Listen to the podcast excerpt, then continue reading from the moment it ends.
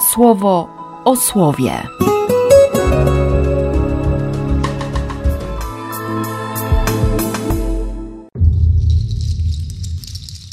Dwudziesty piąty września, sobota. Z księgi Zachariasza. Gdy podniosłem swe oczy, ujrzałem męża, a w jego ręce sznur do pomiarów terenu. Zapytałem go: Dokąd idziesz?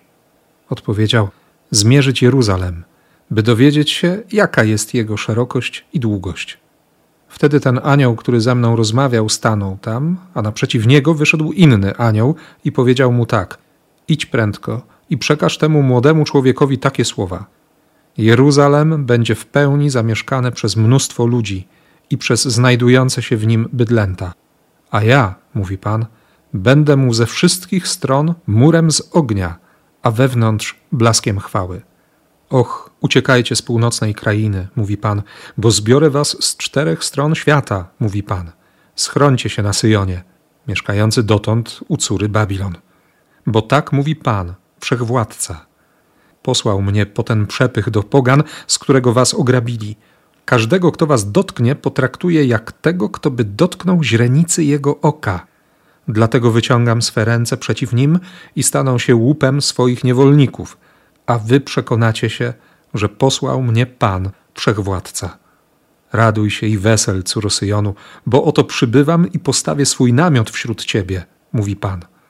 W owym dniu liczne narody u Pana szukać będą schronienia. Staną się Jego ludem, postawią swoje namioty pośród ciebie, a ty przekonasz się, że to Pan, Wszechwładca, posłał mnie do ciebie. Z Ewangelii według świętego Łukasza.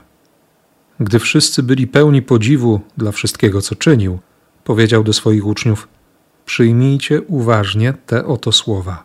Syn człowieczy odda się w ręce ludzi. Oni nie rozumieli tej wypowiedzi, była dla nich zasłonięta, tak że jej nie pojęli, lecz bali się go zapytać o tę rzecz. Jeśli zajrzy się dzisiaj do przykładu Biblii Tysiąclecia, to można przeczytać wzmiankę, której w pierwszym kościele się, znaczy w tłumaczeniu pierwszego kościoła się nie znajdzie, że Jerozolima pozostanie bez murów, bo taki będzie ogrom, takie mnóstwo ludzi i zwierząt. Paradoks. Nie mieć murów, nie mieć granic, to być bezbronnym. To być zdanym na łaskę i niełaskę ludzi, którzy przychodzą to jest bardzo łakomy kąsek, nie? Okazja dla wszelkiego rodzaju najeźdźców, wrogów, jakichś e, nikczemników, a jeszcze do tego obietnica mnogości, przepychu. No to, to jak nie kraść, nie?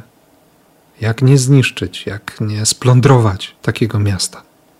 Jest w nas lęk, jest we mnie lęk kiedy ktoś przekracza moje granice, kiedy ktoś próbuje na siłę zaistnieć w moim życiu, albo postępuje według zasady The winner takes all.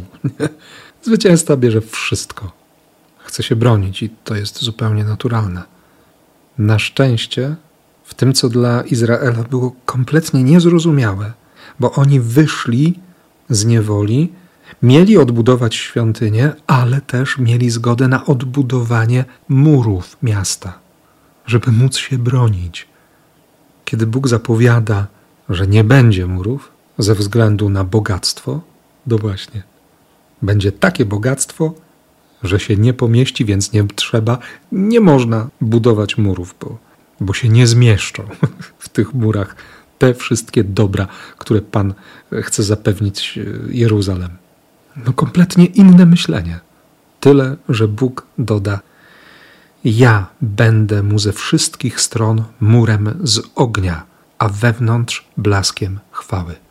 Nie wiem jak tobie, mnie od razu przyszła na myśl wizja wędrówki przez pustynię, kiedy nic nie było, ale był słup ognia i był obłok. To była obecność.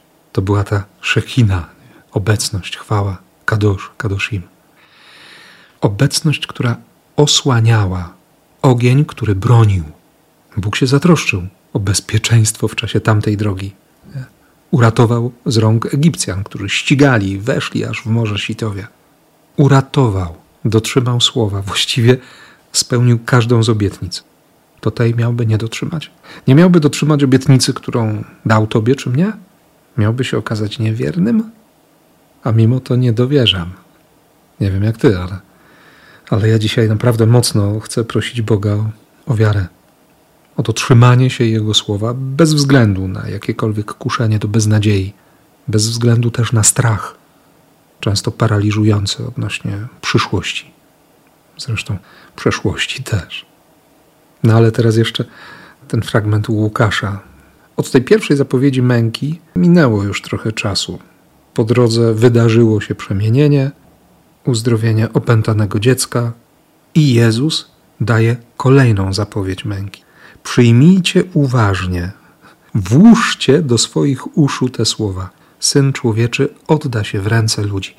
Tak, on się na to decyduje. On to robi.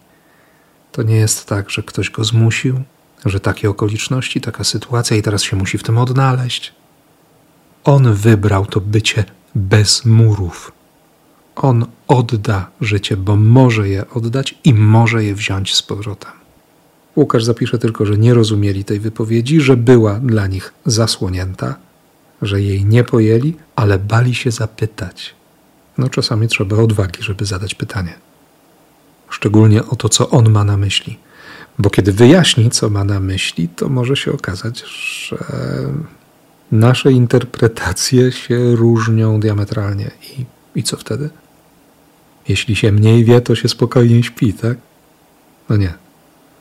Więc do prośby o wiarę dołączam jeszcze prośbę o odwagę. I mam nadzieję, że nie będę w tej modlitwie sam, że wzajemnie będziemy się i wspierać, i dopingować, i że doświadczymy tego, jak bardzo potrzebny i dobry jest Kościół. Bo dobry jest Bóg, który nas zaprosił do wspólnoty w Kościele. I na wszystko, co przed Tobą, błogosławię, jak tylko potrafię, w imię Ojca i Syna i Ducha Świętego. Amen. Słowo o słowie.